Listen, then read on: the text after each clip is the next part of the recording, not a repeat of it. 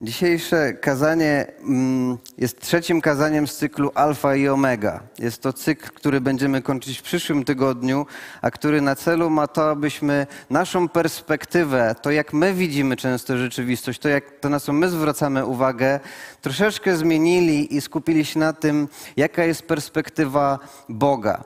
Jaka jest perspektywa Boga na ten świat. Zaczęliśmy yy, czytając Księgę Objawienia, gdzie czytamy, że Jezus przedstawia się jako jako alfa i omega, początek i koniec.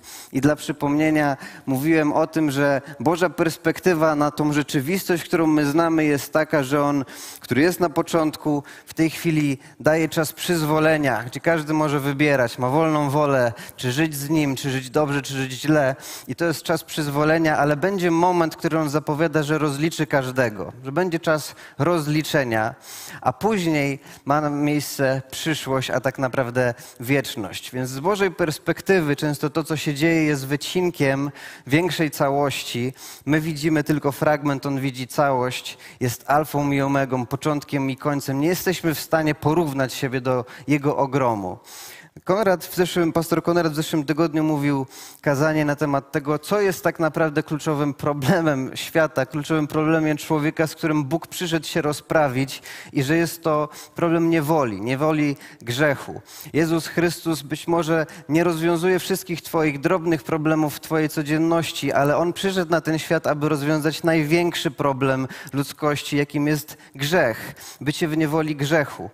I następnym kolejnością tego, do czego jesteśmy powołani, jest to, kiedy korzystamy z ofiary Jezusa, aby być ludźmi wolnymi. I mamy z jednej strony perspektywę wieczności, ale z drugiej strony życie tutaj.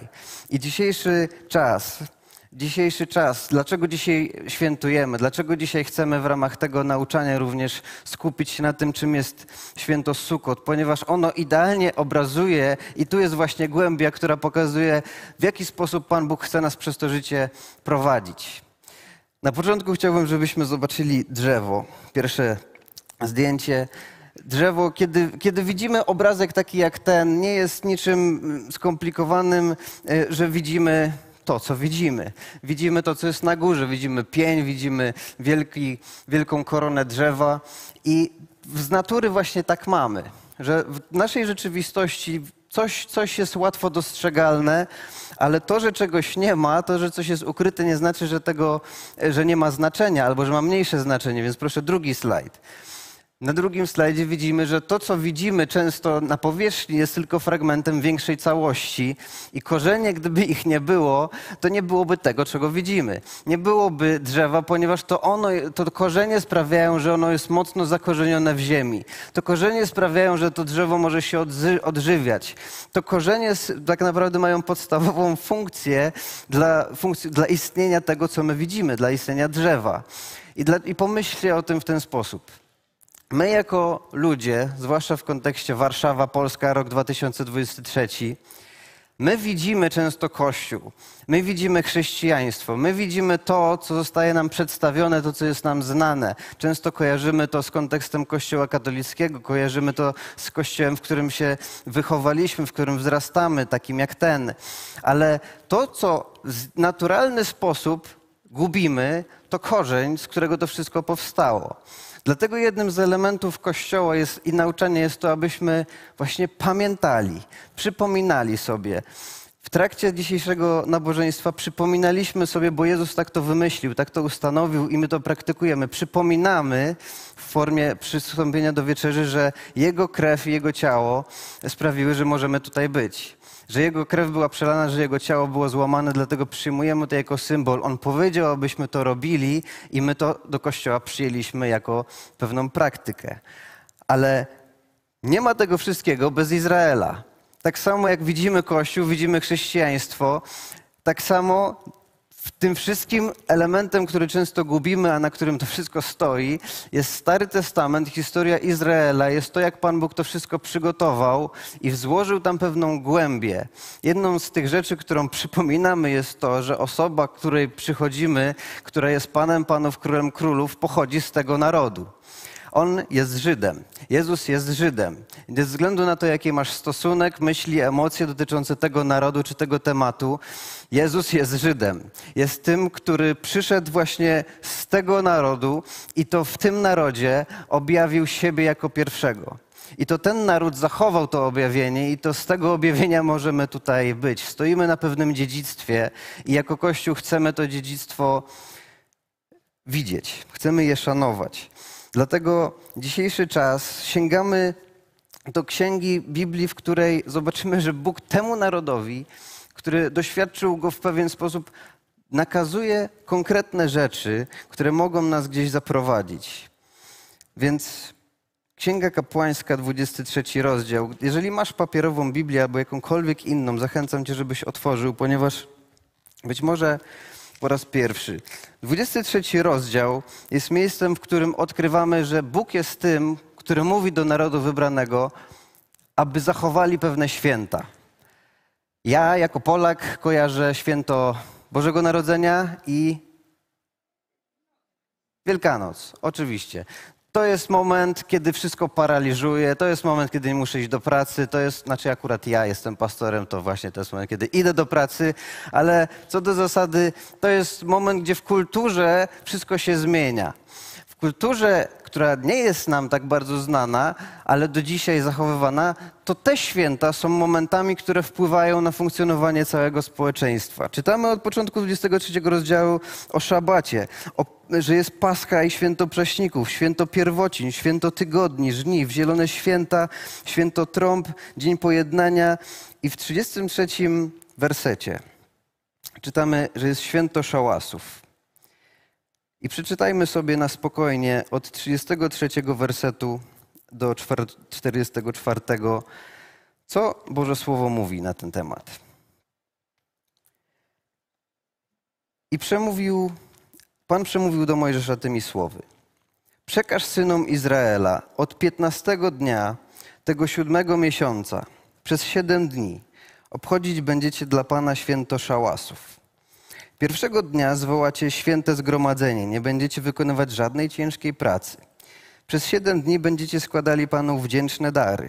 Ósmego dnia także zwołacie święte zgromadzenie i złożycie Panu wdzięczny dar. Odbędzie się wówczas zgromadzenie szczególnie uroczyste, nie będziecie wykonywali żadnej ciężkiej pracy. To są święta Pana, w których zwoływać będziecie święte zgromadzenia, aby złożyć Panu wdzięczny dar, ofiarę całopalną oraz z pokarmów, ofiarę rzeźną oraz z płynów, każdą stosownie do jej dnia, niezależnie od ofiar składanych Panu w szabat, niezależnie od waszych darów, niezależnie od waszych ślubów i niezależnie od wszystkich waszych dobrowolnych ofiar, które będziecie składali Panu. Od piętnastego więc dnia tego siódmego miesiąca, gdy zbierzecie plony ziemi, będziecie przez siedem dni obchodzić święto Pana. W pierwszym dniu ogłosicie odpoczynek szabatni i w ósmym dniu ogłosicie odpoczynek szabatni. W pierwszym dniu weźmiecie najlepsze liście z drzew, liście palm, gałązki drzew liściastych, rózgi z nadbrzeżnych wierzb i będziecie weselić się przed Panem, waszym Bogiem, przez siedem dni. I posłuchajcie teraz uważnie. Będziecie je obchodzić jako święta dla Pana przez siedem dni co rok. Jest to wieczysta ustawa dla waszych pokoleń. To znaczy, że nie kończy się za tydzień, za dwa, za trzy. Tylko idzie do końca. Będziecie je obchodzić w siódmym miesiącu. Będziecie wówczas mieszkać w szałasach przez siedem dni. Wszyscy tubylcy w Izraelu, w Izraelu będą mieszkać w szałasach. Po to, aby wasze przyszłe pokolenia pamiętały, że w szałasach kazałem mieszkać synom Izraela, gdy wyprowadziłem ich z ziemi egipskiej. Jeszcze raz czterdziesty trzeci werset. Po to, aby wasze przyszłe pokolenia pamiętały, że w szałasach kazałem mieszkać synom Izraela, gdy wyprowadziłem ich z ziemi egipskiej. Ja Pan, wasz Bóg. Mojżesz ogłosił zatem synom Izraela te święta Pana. A więc jest konkretne miejsce w Biblii, w którym Pan Bóg bardzo konkretnie, po tym kiedy część historii się wypełniła, zapowiada, aby powstał pewien rytm. Zapowiada, aby powstała jakaś praktyka, której cel jest bardzo podobny do tego, co my, co my realizujemy przy okazji znanej nam wieczerzy. Mamy o czymś pamiętać. Izrael ma o czymś pamiętać. My jako ludzie mamy o czymś pamiętać i Pamięć jest jednym z większych problemów często w rozwoju naszej wiary albo w zrozumieniu tego, co się dzieje, ponieważ kiedy... Kto z was ma problemy z pamięcią? Zdarzało wam się o czymś zapomnieć? A więc mamy coś wspólnego. Powstrzymam się z historią, o czym zapomniała ostatnio moja żona. Ale Pan Bóg z jakiegoś powodu wymyśla to tak, abyśmy my w swoim umyśle nie zapomnieli o tym, co jest według Niego dla nas najważniejsze. Opakowuje to w pewną formę, której nie da się zgubić, której nie da się nie zauważyć. Kiedy byliśmy w zeszłym tygodniu w Stanach Zjednoczonych, zaczęliśmy od konferencji, gdzie było około czterech tysięcy różnych pastorów, liderów. Chcieliśmy się tam uczyć i też budować relacje. Później wracaliśmy przez Nowy Jork. I w Nowym Jorku, coś, czego tutaj nie jesteśmy za bardzo w stanie zauważyć, to, co Biblia mówi, aby się działo, faktycznie się dzieje. Szałasy, swego rodzaju zupełnie inna forma przebywania, mieszkania, faktycznie ma miejsce w określonym czasie, czyli tym czasie. Możemy zobaczyć również na zdjęciu. Naród Izraela faktycznie stosuje to, co tutaj jest napisane. Święto to coś więcej niż nie pójść do pracy, to jest posłuszeństwo do tego, co Bóg mówi. Więc faktycznie namiot, szałas to miejsce, które jest nie domem, nie jest mieszkaniem, jest, nie jest też do końca tym, co my, jest, można przyrównać do czegoś, co my znamy jako właśnie namiot, ale jest tymczasowym i tak naprawdę kruchym miejscem, w którym można przebywać. I to budują, jeżeli ktoś nie ma miejsca, buduje to na balkonie, ale powstaje to, ponieważ takie jest zalecenie. Czytamy dokładnie w czterdziestym drugim wersecie. Będziecie wówczas mieszkać w szałasach przez siedem dni. A więc, żeby to zrealizować, trzeba taki szałas zbudować. I to się dzieje. Wszyscy tubylcy w Izraelu będą mieszkali w szałasach po to, aby wasze przyszłe pokolenia pamiętały, że w szałasach kazałem mieszkać synom Izraela, gdy wyprowadziłem, wyprowadziłem ich z ziemi egipskiej. Ja, Pan, wasz Bóg. Wyprowadziłem z ziemi egipskiej. Nie wiem, gdzie w swojej historii z Panem Bogiem jesteś dzisiaj i niekoniecznie zapraszam cię do tego, żebyś dokładnie zaczął budować szałasy co roku w tym samym momencie, ponieważ o tym mówi Biblia. Ale zachęcam ciebie, żebyś duchowej swojej drodze z Bogiem zadał sobie pewne pytanie. Czy Pan Bóg wyprowadził ciebie z niewoli? To święto i to, co ono symbolizuje i to, co ono ma wprowadzić, ma sens, ponieważ Pan Bóg do tego narodu mówi o czymś, co już się wydarzyło. Był moment, tak jak Konrad mówił w zeszłym, tyg- w zeszłym tygodniu, który był obrazem stanu człowieka. Byli w niewoli egipskiej. Byli w niewoli egipskiej. Był moment niewoli. I taki moment, jeżeli rozpoznajesz w swoim życiu, tak naprawdę to jest początek naszej osobistej relacji z Bogiem. To jest początek tego, co Jezus mówi, że musisz się na nowo urodzić. Nie jesteś w stanie się na nowo urodzić, jeżeli nie zobaczysz swojej grzeszności i jeżeli nie przyjmiesz ofiary Jezusa, który zmarł za twoje grzechy. Jeżeli nie widzisz problemu, to nie, nie widzisz siebie jako niewolnika. Jeżeli wszystko jest w porządku, to nie doświadczysz tego, jakie bogactwo płynie z ofiary Chrystusa. Ale jeżeli jesteś, jeżeli masz coś wspólnego z człowiekiem, który, którym ja byłem jeszcze parę lat temu, to jesteś w stanie gdzieś w swojej biografii zobaczyć ten moment, że, że zobaczyłeś siebie. Kto ma w pamięci ten moment, kiedy po raz pierwszy oddał życie Jezusowi, ponieważ wiesz, że jesteś grzeszny, że potrzebujesz Zbawiciela?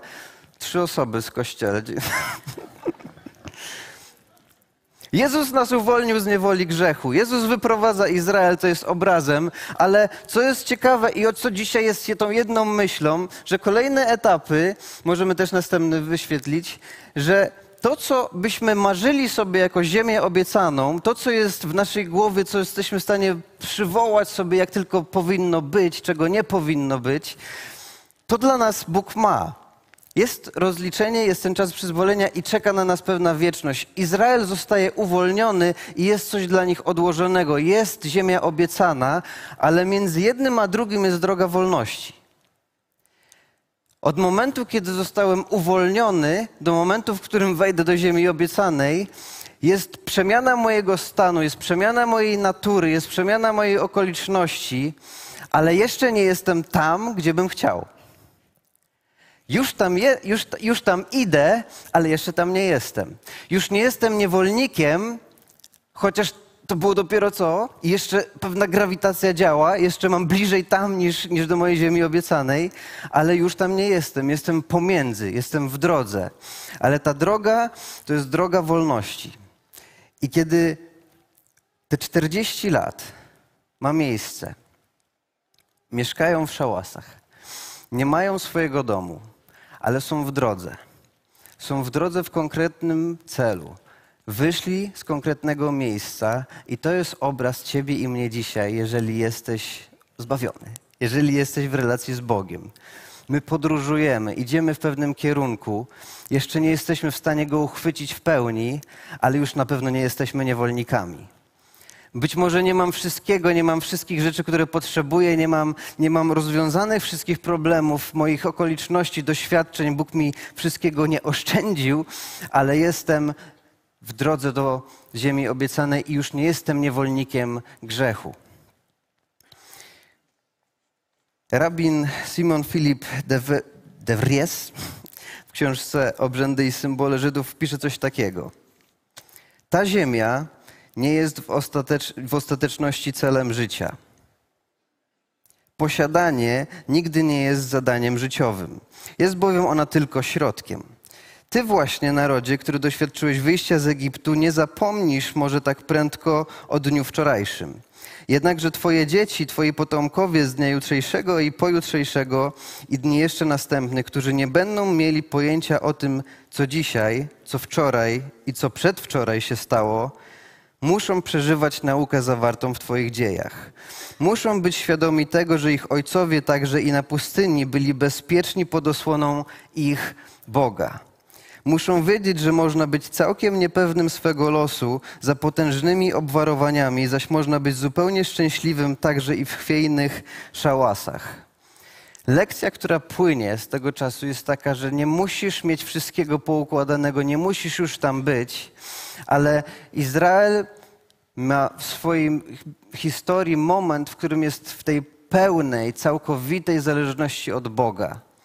W drodze wolności już nie ma tego ciemiężcy, już nie ma tego problemu, już nie ma tego, co sprawia, że nie chce się żyć, że nie jesteś w stanie wziąć odpowiedzialności za siebie, ale droga wolności nagle okazuje się inną rzeczywistością, że jeszcze nie mam wszystkiego, co bym chciał i nie muszę robić wszystkiego, co chcę, ale mogę być w pełni zależny od Boga i tego się uczę. Że mogę uczyć się, co to znaczy, że Bóg, który jest, zaopatruje mnie, że Bóg, który jest, prowadzi mnie, że Bóg, który jest, ochrania mnie, chociaż sam nie jestem w stanie tego zrobić, chociaż sam nie mam takiej mocy, chociaż są na pustyni, nie są głodni, chociaż są na pustyni, są bezpieczni, chociaż są na pustyni, mają schronienie, ponieważ sam Pan jest tym, który ich chroni. Jeden człowiek opisał swoje doświadczenia tak, kiedy co roku budują te szałasy, kiedy, tego się nie wyjmuje z piwnicy w takiej formie, kiedy jest ten proces, że, że to budują, mówi, że do swoich dzieci,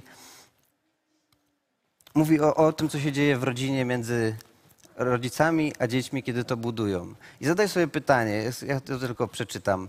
Czy jeżeli masz dzieci, masz jakikolwiek system, masz jakąkolwiek możliwość, aby swoim dzieciom przypominać, co się wydarzyło w twoim życiu z Bogiem. Aby przypominać o tym, jaką historię zbudowano w twoim życiu z Bogiem. Aby przypominać, uczyć historii, które są zawarte w Biblii, co On zrobił. Czy masz na to jakikolwiek rytm? Oni mają. Kiedy wspólnie z dziećmi budujemy szałas, opowiadam im historię o tym, jak nasi ludzie musieli zaufać Bogu, kiedy wyprowadzał ich z Egiptu. Mówię im o tym, jak nasi ludzie z jednej strony słuchali Boga, a z drugiej popełniali błędy podczas czterdziestu lat wędrówki. Tłumaczę, jak wiele lekcji możemy się nauczyć z tej podróży. Pierwszą i najważniejszą jest to, że byli całkowicie zależni od Boga. On prowadził ich przez trudne czasy, zaopatrywał w pokarm, dał schronienie i On dalej działa w ten sam sposób. Jeżeli dla Pana Boga ważne jest to, abyśmy o pewnych rzeczach pamiętali, jeżeli dla Pana Boga ważne jest to, abyśmy pewne rzeczy przekazywali, to pytanie, czy to robimy? My chcemy, aby taki moment pamiętania miał miejsce w Kościele. Chcemy pamiętać o wieczerzy, chcemy pamiętać o tym, co Bóg zrobił w historii narodu wybranego, chcemy pamiętać o tym, co zrobił w życiu naszym indywidualnym. Trzeba sobie o tym przypominać. I Pan Bóg jest tym, który dba o to, aby to, co się dzieje w twoim życiu, to, czego doświadczyło pewne pokolenie, to, co zrobił w czasach pewnego pokolenia, był udziałem i następnych. Aby był udziałem pokoleń dalej. Jeżeli nie jesteś pierwszy w swojej linii ludzi, którzy znają Boga, to twoje świadectwo sięga wcześniej niż twojego życia. W kwestii zbawienia Bóg nie ma wnuków, ale w kwestii świadectwa tego, co On Bóg robi w twojej rodzinie, jeżeli masz pokolenia przed sobą, poznaj ich historię. Poznaj to, co tam się działo. Poznaj, co Bóg robił w historii Izraela w Starym Testamencie, ponieważ to, co robił tam, On również robi dla ciebie. To jest część naszego dziedzictwa. A więc Święto Szałasów. Przejdziemy do, do Nowego Testamentu. W Drugim Koryntian apostoł Paweł pisze coś, co dzisiaj dla nas może być kolejną nitką do zrozumienia przesłania, które w tym wszystkim jest. Czytamy od pierwszego wersetu takie słowa. Wiemy bowiem, że gdy namiot naszego ziemskiego mieszkania się rozpadnie, otrzymamy od Boga prawdziwy dom. To się rozpadnie. Niektórzy doświadczają tego bardziej, niektórzy mniej, ale po kolei, krok po kroku, dzień po dniu, rok po... Coś się rozpala, coś się sypie. Ktoś tego doświadcza? Chce... Nie chcemy, żeby tak było. Chcemy być pełni zdrowia, ale Biblia o tym mówi. Jesteśmy tu na chwilę i coś się sypie. Nie jesteśmy powołani do tego, aby być tu na zawsze. Rozpadnie się. Otrzymamy od Boga prawdziwy dom. Mieszkanie zbudowane nie ręką, lecz wieczne w niebie. W naszym ziemskim namiocie wzdychamy, tęskniąc za mieszkaniem z nieba. Jeśli się oczywiście nie okaże, że wyjdziemy z tego namiotu nadzy. Przecież przebywając w nim tęsknimy obciążeni, bo nie chcemy go po prostu zrzucić. Pragniemy znaleźć się w mieszkaniu pochodzącym z nieba, aby to, co śmiertelne, zostało wchłonięte przez życie. A tym, który nas do tego przysposobił, jest Bóg. On też jako zadatek dał nam ducha. Pozostajemy zatem ufni, wiemy, że przebywając w ciele jesteśmy oddaleni od Pana, nasze postępowanie opiera się na wierze, a nie na tym, co widzialne. Żyjemy więc ufnością, choć wolelibyśmy raczej opuścić ciało i zamieszkać u Pana, lecz zanim się to stanie, stawiamy sobie za cel, aby niezależnie od tego, czy zostajemy tu, czy też stąd odchodzimy, Jemu się podobać. Wszyscy bowiem musimy stanąć przed Trybunałem Chrystusa, aby każdy odebrał zapłatę za to, czego dokonał w ziemskim życiu, dobrego czy złego. Ja zapraszam zespół. Zbliżamy się do modlitwy. Drugi punkt to był ziemski namiot. Z jednej strony patrzymy na święto, w którym Bóg mówi, abyśmy pamiętali ten okres w historii, kiedy naród Izrael został wyprowadzony z Egiptu i mieszkał w szałasach, był w pełni zależny od Boga. I to jest święto, które ma być świętem radości z tego, że jesteśmy wolni. Ale gdy czytam Stary Testament, tą historię, to tam były momenty niezadowolenia. Były momenty, kiedy to pokolenie patrzy i było lepiej nam tam, niż jest tutaj. Czasami ta wolność jest pozbawiona tego, co wydaje nam się, że nadaje życiu smak. Jeżeli to, co nadaje życiu smak, to nie jest relacja z Bogiem i doświadczanie Jego, a celem nie jest to, aby się Mu podobać, to faktycznie może lepiej zostać niewolnikiem. Ale jeżeli interesuje cię życie z Bogiem, to droga wolności jest drogą przemiany. Droga wolności jest drogą, w której zmieniamy swoją perspektywę. W ramach tego cyklu staramy się tą perspektywę właśnie zmieniać. Moim głównym problemem, jakikolwiek on dzisiaj by nie był, jest grzech. Źródłem wszelkiego zła tutaj jest to, że mamy tą naturę, ale rozwiązanie jest takie, że Bóg przemienia naturę, daje nową naturę, wyprowadza nas z niewoli. Ale ta droga wolności to jest zaproszenie do bardzo aktywnej pracy. To jest zaproszenie do tego, żeby iść w pewnym kierunku, a jednocześnie uczyć się być w pełni zależnym. To jest zaproszenie do tego, aby zrozumieć, że pewne rzeczy są przemijalne i ja nie mogę na nich się opierać i zrozumieć, i uczyć się, co to znaczy być zależnym od Boga. Paweł mówi tak, stawiamy sobie za cel, aby niezależnie od tego, czy zostajemy tu, czy też stąd odchodzimy, Jemu się podobać. Mówi, że jesteśmy tu na chwilę. Gdy namiot naszego ziemskiego mieszkania się rozpadnie, otrzymamy od Boga prawdziwy dom. Ewangelia to jest dobra nowina. Dobra nowina o tym, że bez względu na to, jak wygląda twoje życie na ziemi, jeżeli jesteś kimś, kto jest w drodze wolności, jesteś kimś, kto zmierza do odebrania szczególnego miejsca. Jezus mówi, że poszedł, aby przygotować nam mieszkanie, przygotować nam dom. W czasach, kiedy wszyscy staramy się jakoś wynajem, kredyt, cokolwiek, gdzie mieszkać, w namiocie, szałasie, mieszkaniu czy gdziekolwiek indziej, gdzieś musimy mieszkać. Jest to naturalna potrzeba każdego z nas. Bóg przedstawia siebie jako ten, który tutaj już nas zaopatruje i chce, abyśmy składali na Nim swoje zaufanie, ale przedstawia się też jako ten, który w tym miejscu, do którego zmierzamy, przygotował dla nas dom. Jest pewne miejsce, które jest przygotowane szczególnie dla Ciebie. I ostatni punkt, już, ale jeszcze nie. Już, ale jeszcze nie. To, co dla mnie jest jednym z największych tajemnic, to jest właśnie to, już, a jeszcze nie. I albo mogę to przyjąć, albo mogę to odrzucić, ale Ewangelia sprawia, że Boże Królestwo jest między nami. Ale słowo, które najlepiej to opisuje, jest takie, że ono jest już, ale jeszcze nie. Czy to ma sens? Zilustruję wam, ponieważ najczęściej używam tego zdania w kontekście wytłumaczenia, gdzie my jesteśmy w Kościele, ponieważ jeżeli jesteś nowy, to może nie wiesz, ale nasz Kościół ma ponad dwadzieścia lat. Pastor Krzysztof jest tym, którego Pan Bóg używał, żeby ten Kościół założyć. Jesteśmy w trakcie przekazywania. To już trwa kilka lat i potrwa albo do czasu, jak Pan Jezus przyjdzie, albo jeszcze rok, dwa. Ale w praktyce, kiedy ktoś mnie pyta, gdzie jesteśmy w tym wszystkim, to ja mówię już, ale jeszcze nie. Ponieważ pewne rzeczy w praktyce, kiedy, kiedy przemieniamy coś, kiedy, kiedy przekazujemy coś, kiedy staramy się taką odpowiedzialność prze, przenieść, one już się zadziały, one w praktyce, one od kuchni, pewne rzeczy już obowiązują, już, już działamy w pewien sposób, już podejmujemy decyzje inaczej. Już pastor Krzysztof swoją odpowiedzialność inaczej realizuje niż parę lat temu, ale w praktyce mówimy jeszcze nie. Jeszcze są takie momenty, że siadamy razem, robimy pewne rzeczy, podejmujemy pewne decyzje. Jeszcze pastor Krzysztof jest tym, który czuwa nad wszystkim i jest ostatecznym głosem albo piorunochronem przed pewnymi rzeczami dla Kościoła i, i prowadzimy to razem. Więc to przekazanie jest już, ale jeszcze nie.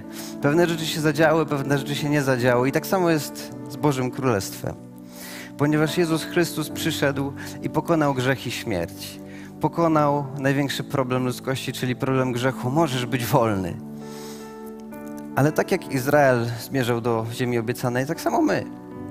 I w tej drodze albo możemy się uczyć, albo frustrować. Albo możemy wzrastać, albo możemy się cofać.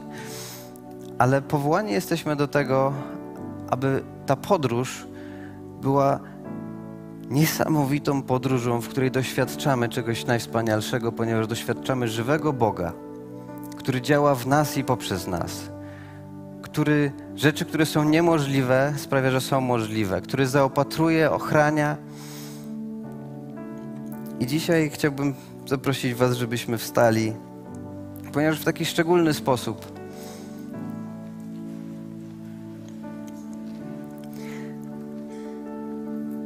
chcę Ci przypomnieć, jesteś w drodze, jesteś wolny, jesteś wolny, jesteś wolny, to znaczy, że grzech nie musi Ciebie trzymać, to znaczy, że jeżeli cokolwiek jest, jakieś oskarżenie, jeżeli jest jakieś wyrzuty sumienia, jeżeli cokolwiek jest, czym sobie nie jesteś w stanie dzisiaj poradzić, chociaż nawet jesteś wierzący, możesz przyjść do Jezusa i On przemieni, odnowi Twojego ducha i Twoją tożsamość, ponieważ Twoja tożsamość jest taka, jesteś wolny, jesteś uwolniony, więzy grzechu i śmierci nie mają już nad Tobą mocy, już wyszedłeś z Egiptu, a jeżeli tego nie zrobiłeś, będziesz miał do tego okazję, wystarczy dzisiaj zaprosić Jezusa, powiedzieć, że potrzebuję Ciebie, potrzebuję wyjść z mojego Egiptu, potrzebuję wyjść z tej niewoli. Ale przypominam Tobie również tą drugą rzecz. Jesteśmy w drodze. Czasami to wygląda tak, że jak mieszkanie w namiocie. To nie jest idealne miejsce. Ja w swoją rodzinę chciałbym wprowadzić do czegoś solidniejszego. Ale czasami Pan Bóg daje taki sezon, że daje coś, co nie jest zbyt solidne, po to, abyśmy zrozumieli, że to On jest tym, który jest solidny i mocny i wytrwały i to na Nim składamy swoje zaufanie. Łapiemy to? Ma to sens? Ma to sens.